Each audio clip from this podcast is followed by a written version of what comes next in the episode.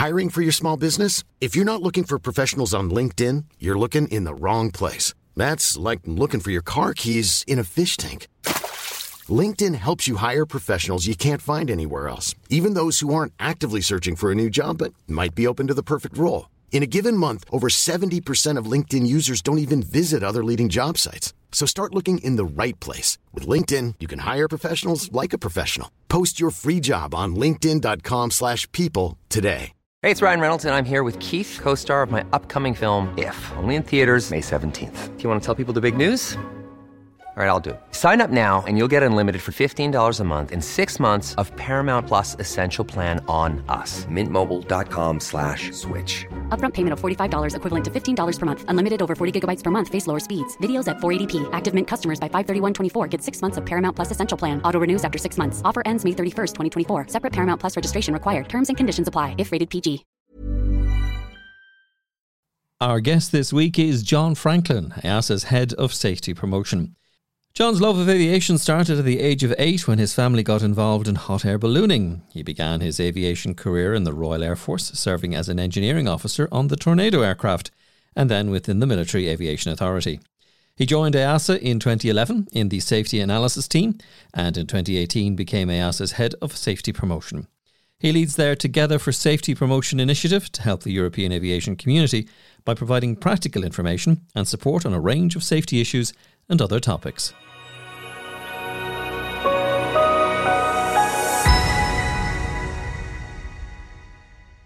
John, you're very welcome to Squawk 7000. Lots to talk to you about in this particular episode, but I suppose before we do, uh, let's share with the audience your actual role and what you do.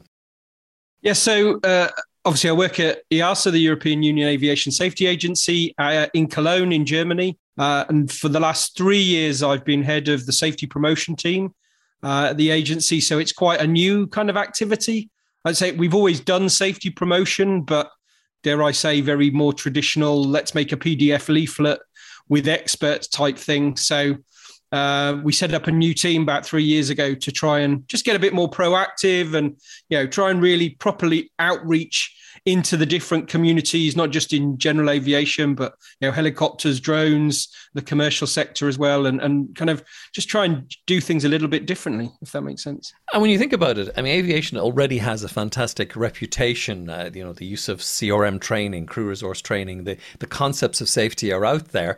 So, what's your focus at the moment? Because has, the, for example, there been a, a little bit of a slip, or do we have a situation of rusty pilots? So actually, it, it, that's one of our biggest focuses. So, particularly, I guess the, when the pandemic first started, you know, obviously we we we were already looking to do. Uh, before, yeah, when we weren't even thinking about COVID, when we didn't even, uh, you know, didn't even know what a lockdown was, we were already looking at pilots who hadn't flown over the winter so much over the winter, and how can we kind of help people across the community get ready for the upcoming season. And we were already starting to kind of look at how we could do that. And then obviously, you know, come February, we suddenly found ourselves in this kind of extended break where nobody was flying. And then, you know, we, we were really starting to work with people across the GA community about what does this looking, what does this mean for pilots? And, you know, particularly that first summer in 2020, you know, when a lot of people we know, you know, even people in, in our own team who hadn't really flown much since October and were sat in May, June thinking, finally, I'm getting in the cockpit and how am I going to feel when I'm back in the cockpit? And I think, yeah, obviously, thankfully, a lot of most people managed to get some flying in in 2020, and then things got a little bit better in 2021. But yeah, that's certainly hmm. the big the biggest focus we've got at the moment is you know, we just we know lots of people in all sorts of different situations this past two years uh, throughout the pandemic, and you know, just how can we help people assess their own skills and where they are? You know, see what tools we can give people just to you know, kind of just get them thinking about the hmm. flying they're going to conduct over the next few months. I think that's really the, the big thing we're trying to do. And I'm guessing too, I suppose, that for certainly the recreational pilots who might be listening to us, they might be a little bit anxious about regulation and, and, and very strict overview. In other words, the fear that you might just take the fun out of it, but that's not the case. No, and, in, and, and that's kind of the big ethos behind our new approach to safety promotion is, is just trying to to to work, well, not work together, but to to to discuss as a community, particularly with, with recreational pilots. You know, mm. what are the challenges we have together? You know, on our fairly small safety promotion team. You know, I'm involved in ballooning. You know, we have uh, a guy who, who, who's involved in helicopter flying. Um, we have a GA pilot actually who's uh, not so long ago gone through his you know uh, his instrument rating and actually also his instructor qualification and has gone through a lot of this so it's kind of interesting you know i think it's important to have people in the team who are going through these same challenges and and you know i think understanding what it's like to be pilots and to be aviators. And as you mm. say not take the you must all follow the rules you know this is all terrible kind of approach but saying you know we understand there are difficult things and how can even dare i say we have this kind of fairly let's say jokey phrase but we have this this statement where you know in our part of the EASA, you know, hello, I'm from the regulator and I'm here to help. Help you, yeah. And it's and it's that kind of a thing. You know, we have people yeah. that make rules and that can sometimes be complicated and difficult. Mm. And all we want to do is understand what do pilots, what gets in between in the way of pilot, particularly recreational pilots, enjoying the flying as you know as interestingly as safely as possible mm. and how can we help in whatever way we can achieve that because that's what we're all trying to do I might tap in, if I can, for a moment, your, your early job, Anas, and, and from the point of view of safety analysis. Let's use three words knowledge, skill, attitude. Which is the big challenge for a pilot? I, I think, it, a, from a personal perspective, I think it, it, often it depends on the individual, if that hmm. makes sense. So I don't think, in a way, I, my answer would be that I don't think there's any one answer. I think it's kind of a balance of all of that and you know how you then apply those different parts of of aviation then to the decisions you make if that makes sense. And well, we if you think about it I mean, with with flight testing and with standardization amongst instructors most of the pilots flying out there will have the knowledge mm-hmm, and they'll exactly. probably have the skill. But the attitude was is the one that sometimes is the challenge in safety isn't it um, we, we certainly see that, and I think it's the yeah, it's then the application of that that's the challenge. Although one of the things we have, yeah, we, we do see quite often, certainly from my time in in safety analysis, looking at accident reports, quite often is is particularly well, in fact, the knowledge and skills equally come in particularly when you start looking at accidents. Thankfully, you know, we have thousands and hundreds and thousands of flights every year mm. where nothing bad happens. So exactly. when you start looking at the small subset of accidents, you know, you do see things where, you know, either accidents, in fact, there was one accident that, well, there's been some accidents. In fact, we did some safety promotion on it a while ago before COVID about uh, electric trim runaway. Mm. And there's been certainly we've seen some accidents and, and, and current near miss occurrences where from a knowledge kind of basic knowledge perspective is nobody imagined your aircraft would have a problem with a trim runaway. And do you know as a pilot where the circuit breaker is if you do have a system to disable it so that you don't end up fighting it while trying to look through the book that you might have in the cockpit that might tell you where it is, for example. So because that's the, that's the human factor, I suppose, that's coming yeah. into it as well. Because for for anybody where something happens, they're going to be startled initially and lose mm. a, a, certain amount of, of thinking time. Yeah, yeah, and I think that's as I say, it's where the balance is. The more things certainly what we see is the more people can look ahead to what they're they're going to do and think about well is there any extra knowledge I might need to go and find for this particular, you know, flight I'm doing to a, mm. a, new location, or you know, if I'm doing something new, or there's something unusual that might happen. Yeah, there's so many of that. That that's where we see again, certainly in in some of the accidents, it's those kinds of things that get people that have a lot of knowledge and have all the skills, and then it's kind of one small circumstance where something happens. Yeah, I think you know certainly even even the most experienced pilots can can kind of you know just by virtue of the world being complicated can find themselves in a situation they've never experienced before where you know there's there's difficult choices to make in a really short space of time. And how do they do that? And the more we can kind of you know encourage that learning and you know that discussion about you know what are the different things we can all do together then yeah hopefully it helps people when they find themselves in that situation for this year, you're taking a two pronged approach. We'll look at the second one in a moment, but you're saying something like be an aviator and not just a pilot. What's that about? So, I, I, ironically, that that comes very closely to what you were talking about about attitude and that attitude towards continual development and continual learning and and continually thinking about you know how did that how the last flight i took how did that go what can hmm. i learn you know are are there things that i can see from either talking to other pilots or i again one of the things from our side is what can we help the community to learn from other from occurrences from accidents and things like that that might not the message might not get to other pilots? And how can we do that? And then how as individuals can we kind of encourage people to be open and receptive to that kind of path of of continual learning and continual uh, kind of evolution and development and that's that's kind of the idea that, that that, that we're trying to bring in with that and how does that manifest itself at a practical level? Are you talking about, you know, clubs and groups pilots running seminars, running hangar talk sessions where they share stories? What, what's the best way for that to happen? I think it's all one of the big things we're focusing on is these is just you know conversations discussions you know pilots sharing experiences with each other i love actually the the, the pilot uh, the the ga pilot in our team vendel you know he's always he flies at a couple of local flying clubs here here in the cologne area and there's quite often you know different club nights and things going on and it's so interesting for us to then have him come back to the team and back to the office and oh do you know? Did you know? Did we? Or asking us? Did you know? You know, pilots are having a huge problem with this, or mm. yeah, there's a particular, you know, there's been a particular weather challenge in this particular part of the local area recently that really impacts as we come in on approach at that local airport, or you know, things like that. And it's great to get those discussions going. And I think you know, the more pilots can talk to each other, share experiences, you know, uh, flying clubs can do those kinds of things. That's great. But again, what we don't want to do is kind of m- not mandate, but you know, kind of mm. say this is the solution. Everybody should go and do this thing.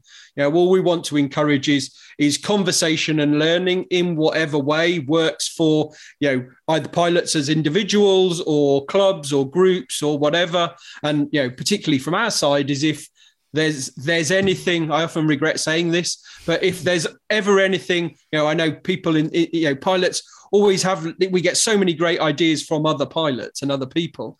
And it, you know it, quite often i say if there's something you wish we could provide to help a flying club or a individual pilots in that discussion you know please have people contact us you know we've I, am fairly active on on facebook our facebook groups and facebook pages and mm-hmm. we have our general aviation community and similarly we have a uh, just safety promotion at easa.europa.eu you know we encourage people to email us and tell us how we can help facilitate those kinds of discussions um, it's not a bad yeah. complaint if people are, are, annoying you for help and support. I suppose it's it's it's a good way of looking at it. The second thing on your agenda is around the the area of aeronautical decision making, and I suppose you know when you think about it, that that's that's such a, a central part of safety, isn't it? It's making the good decision or the bad decision.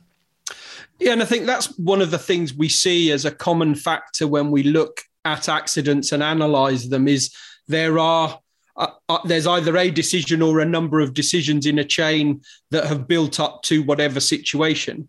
And again, the more we can kind of, I guess, a arm people with the knowledge of what are the most common chains and what can people then learn and apply themselves when they go flying is one step. And then just, yeah, just generally is for us to make decisions more deliberately perhaps than we would in particularly if we've been doing something for a long time. It's it's kind of interesting. I've i've realized the more we've been trying to write this down and talk about it even when i drive a car now mm-hmm. you know i used to where i live in cologne we have a, a, kind of we live on a busy dual carriageway in a nice apartment block with just a, um, a parking space right in front of the building and the road. And it's really easy to kind of throw your seatbelt on and it, check and go and actually, I find myself now in the car, even, you know, just getting myself ready. What am I going to do? You know, I'm ready. I've done this. I've said, put where I'm going to go in the sat nav if I need to before going. And, you know, it's it's those kinds of analogies in a sense, mm. and just kind of thinking ahead more. We'll be back in a moment after this short break. Hey, I'm Ryan Reynolds. At Mint Mobile, we like to do the opposite of what Big Wireless does. They charge you a lot we charge you a little. So naturally, when they announced they'd be raising their prices due to inflation, we decided to deflate our prices due to not hating you. That's right. We're cutting the price of Mint Unlimited from $30 a month to just $15 a month. Give it a try at mintmobile.com slash switch. $45 upfront for three months plus taxes and fees. Promote for new customers for limited time. Unlimited more than 40 gigabytes per month. Slows. Full terms at mintmobile.com. Hiring for your small business? If you're not looking for professionals on LinkedIn, you're looking in the wrong place. That's like looking for your car keys in a fish tank. LinkedIn helps you hire professionals you can't find anywhere else, even those who aren't actively searching for a new job but might be open to the perfect role. In a given month, over 70% of LinkedIn users don't even visit other leading job sites. So start looking in the right place. With LinkedIn, you can hire professionals like a professional. Post your free job on linkedin.com slash people today. Even on a budget, quality is non-negotiable. That's why Quince is the place to score high-end essentials at 50 to 80% less than similar brands. Get your hands on buttery soft cashmere sweaters from just 60 bucks, Italian leather jackets, and so much more. And the best part about Quince, they exclusively partner with factories committed to safe, ethical, and responsible manufacturing. Elevate your style without the elevated price tag with Quince. Go to quince.com slash upgrade for free shipping and 365-day returns. Millions of people have lost weight with personalized plans from Noom, like Evan, who can't stand salads and still lost 50 pounds. Salads generally for most people are the easy button, right? For me, that wasn't an option. I never really was a salad guy. That's just not who I am. But Noom worked for me. Get your personalized plan today at Noom.com. Real Noom user compensated to provide their story. In four weeks, the typical Noom user can expect to lose one to two pounds per week. Individual results may vary.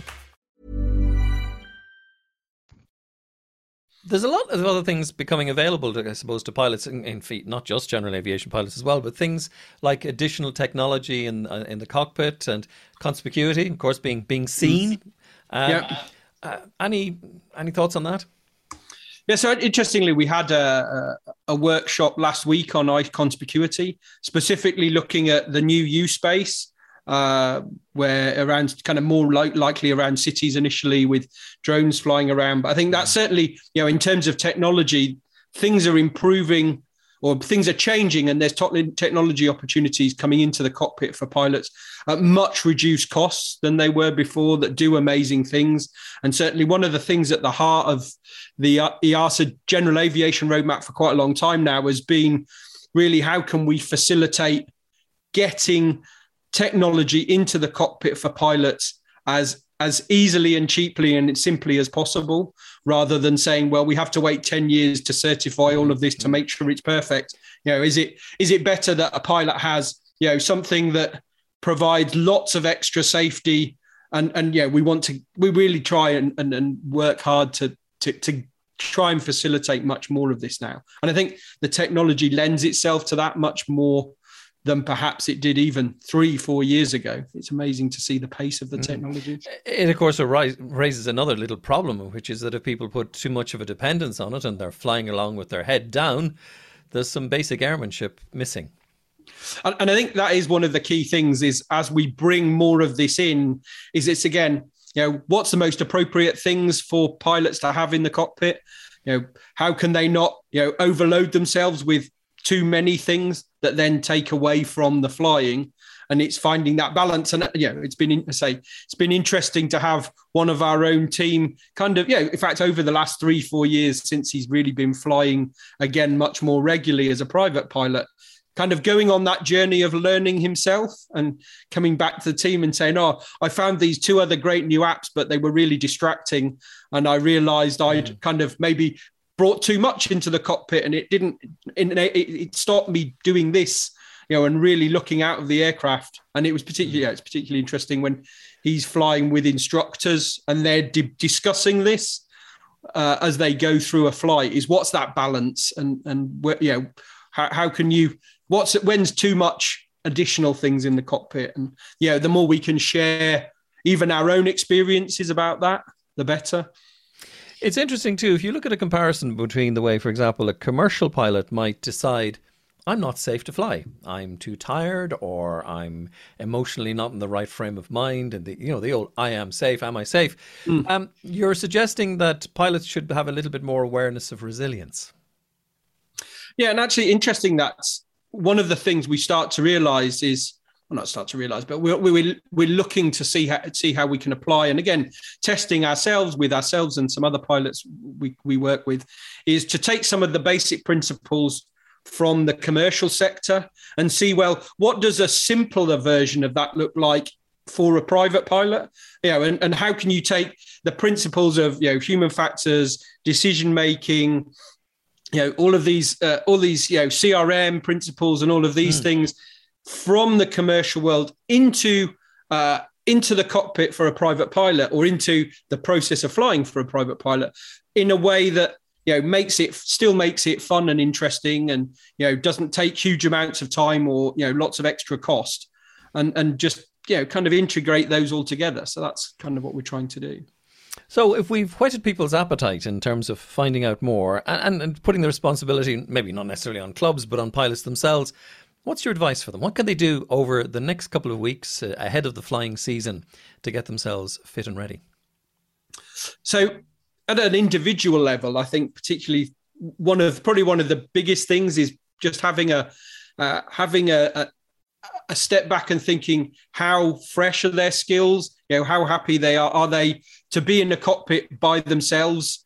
You know, for the first time for quite a long time, perhaps you know, certainly it depends different pilots in different situations. Mm-hmm. But you know, and, and if they haven't been perhaps thinking about you know having a flight with an instructor or you know or with other another pilot or you know doing things so they're not on their own and, and it, it's interesting actually when we talk about parallels with the uh, with the commercial sector i know certainly some of the airlines we work with in the commercial sector they have some routes there was one airline i was talking to a small commuter airline in europe who fly to London City and they say if they've got a pilot who hasn't flown in, you know, they they're current, but they haven't flown in a preset period of time, they can't they can't fly a London City or to mm. certain other airports if they haven't flown in the last X number of days. And it's that you know taking that principle again and saying, well, you know, at an individual level, you know, on it might be a really nice, lovely, clear day and everything's fine. But you know, if suddenly something happens,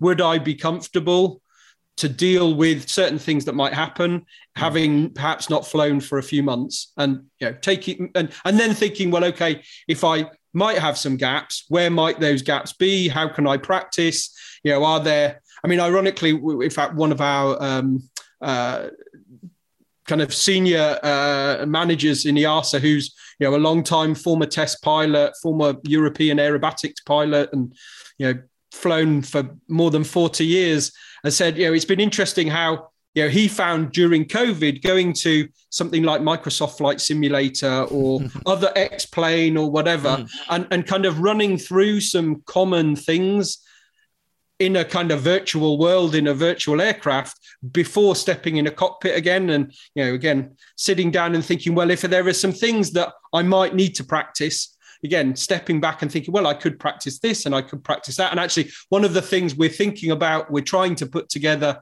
we haven't got a chance for this year yet but actually hopefully for next year is almost us having on you know a little area perhaps with some t- some practices you could do some scenarios on microsoft flight simulator or on x plane mm. that pilots could go to and say you know here are some you know from the EASA EASA slash GA community that we've put together some scenarios that pilots could do before they get in the cockpit again at the start of the season, for example.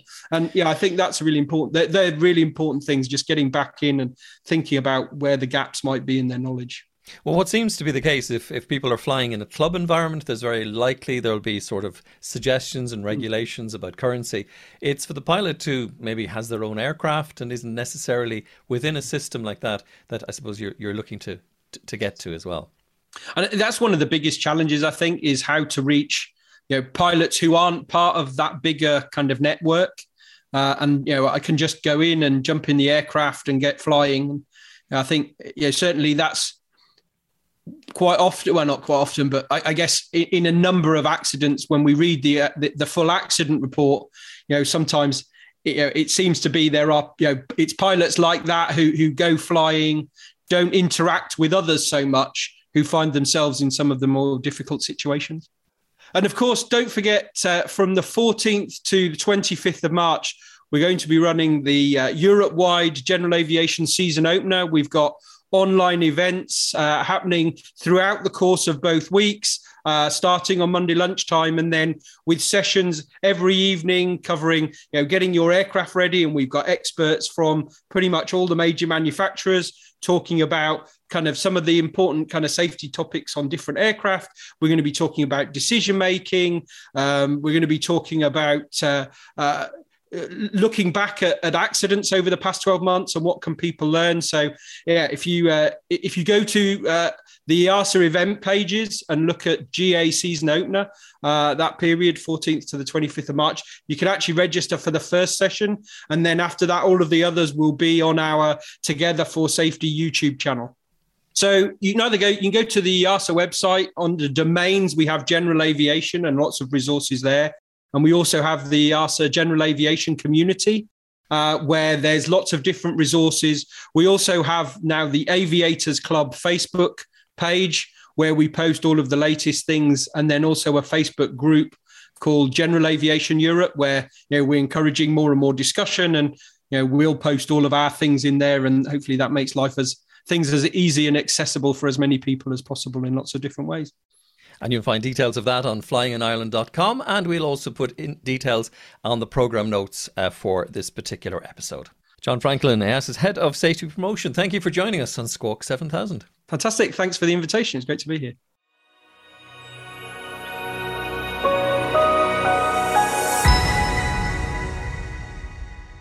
To get the news first, subscribe now to Squawk 7000 on your favourite podcast platform.